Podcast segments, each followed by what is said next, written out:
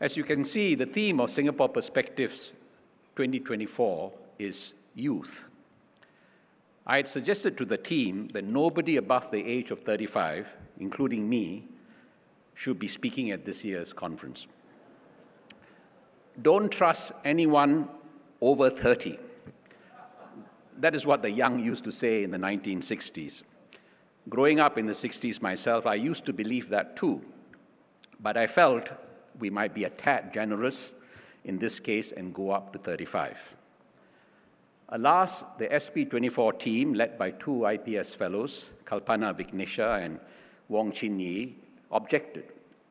They said they'd keep the speakers generally youngish, but couldn't promise all would be below thirty-five. They have done a good job in their choice of speakers for the online sessions last Monday, in the videos you'll be watching in the course of today, as well as for the various panels. They avoided the usual suspects, as one of the participants in the Youth and Politics video complained about. But they decided I should still give the opening. I will turn seventy this year, easily the oldest speaker today, and I dare say among the oldest in this hall.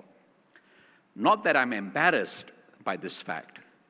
Indeed, my year, nineteen fifty-four, was a rather good year.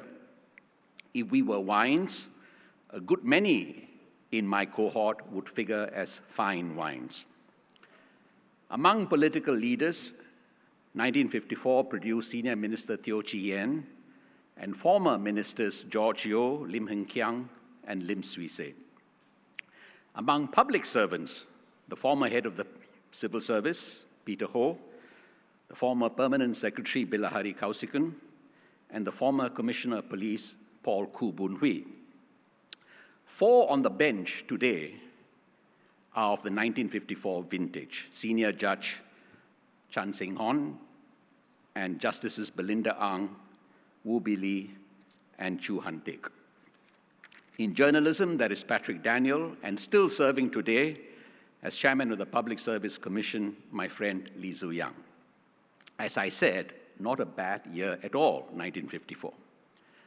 Life expectancy at birth in Singapore when we were born in nineteen fifty-four was just sixty-one years old, compared to around eighty-four now.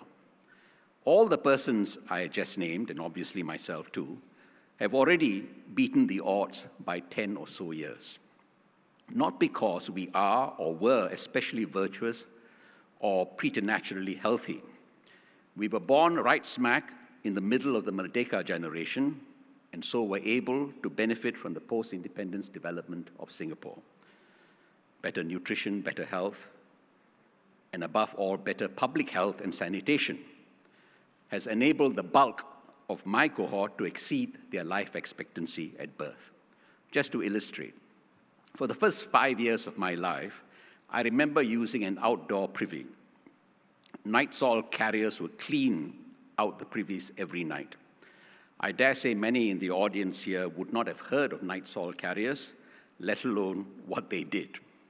We owe our longevity more than we care to admit to modern sanitation and sewage, to the humble W C. A few more pertinent observations. One, the nineteen fifty-four birth cohort numbered almost sixty thousand. The twenty-two, twenty twenty-two birth cohort was just half of that, thirty-two thousand. The total population of Singapore was just one point two million in nineteen fifty-four. The resident population is now about four times greater. Yet, we are producing less than half the number of babies. Another factoid. Almost three quarters of the population in nineteen fifty-four, seventy-five percent, was under the age of thirty-five. It is now less than forty percent. Only one point seven four percent of the population in nineteen fifty-four was above the age of sixty-five. Only one point seven four percent looked like me. It is now almost twenty percent. By twenty thirty, one quarter of our citizen population will be sixty-five, and by twenty fifty, one-third. So from one point seven four to one-third in less than one hundred years. Never before in human history, never before in Singapore's history certainly, have there been so many older people and so few young.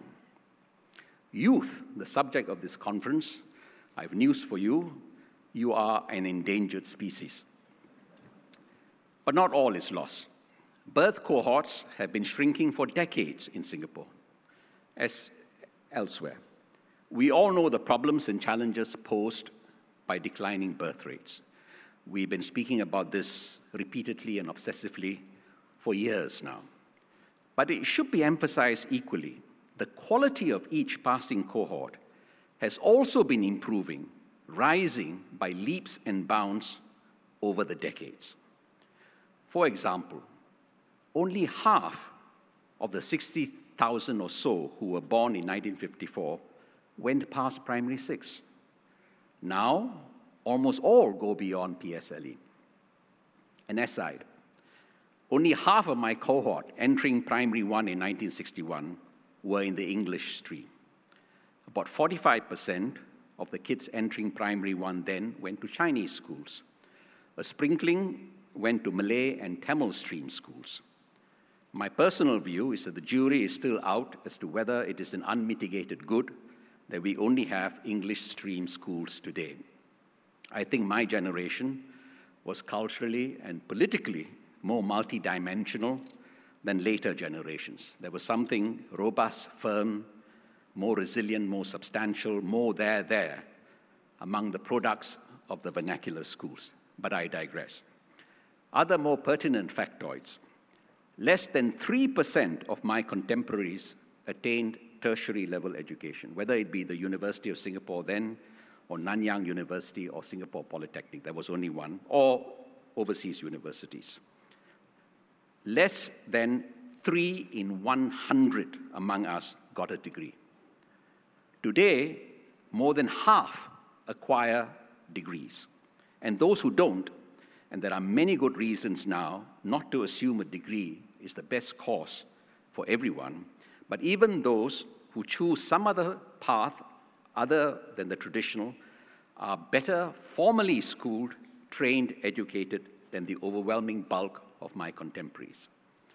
Furthermore, as you will hear in a while, most young people today expect and want to continue learning and deepening their skills throughout their careers. Yes, never before in history have there been proportionately so few youth. But it must be emphasized, never before in history have youth been better educated, better equipped, better skilled, and better prepared. I feel confident that distinguished as the nineteen fifty-four cohort was, the twenty twenty-four cohort will produce many more stars. And not only stars, the whole twenty twenty-four cohort, aided perhaps by A I, who knows, will be superior in degree as well as kind to the nineteen fifty-four cohort, and that is as it should be. But I would like to briefly present for your considerations today a few consequences of a shrinking youth population. I present these considerations in no particular order. They are random. To begin with, the political consequences. Many years ago, Mister Lee Kuan Yew wondered aloud if married couples with dependent children should not be given an extra vote to balance out a growing senior constituency. That was prescient. Roughly a third of the electorate today, meaning Singapore citizens of a voting age, are above sixty years old. Only a quarter are between twenty-five and thirty-five. This trend is bound to accelerate. The electorate will become grayer or more silver, to put it euphemistically, with each passing decade and less young. The priorities in politics will shift accordingly. They already have. Healthcare expenditure will soon exceed defense. For the nineteen fifty-four generation, education was the largest item of fiscal expenditure for a good part of our teenage years. How do you keep the tone of society vibrant even as we provide for our seniors and enable them to age actively? How do we continue to give free rein to innovation and experiment, not just in technology, but also socially and culturally, even as a society as a whole matures and ages? None of this is impossible. There are many societies, East and West, North and South, which have managed to remain vibrant, innovative, supple, even as they have aged. Indeed, aging itself is being reinvented. We all know many seniors among us who are less mentally and spiritually sclerotic compared to many young people. Indeed, many middle-aged people develop intellectual sclerosis long before they develop physical sclerosis.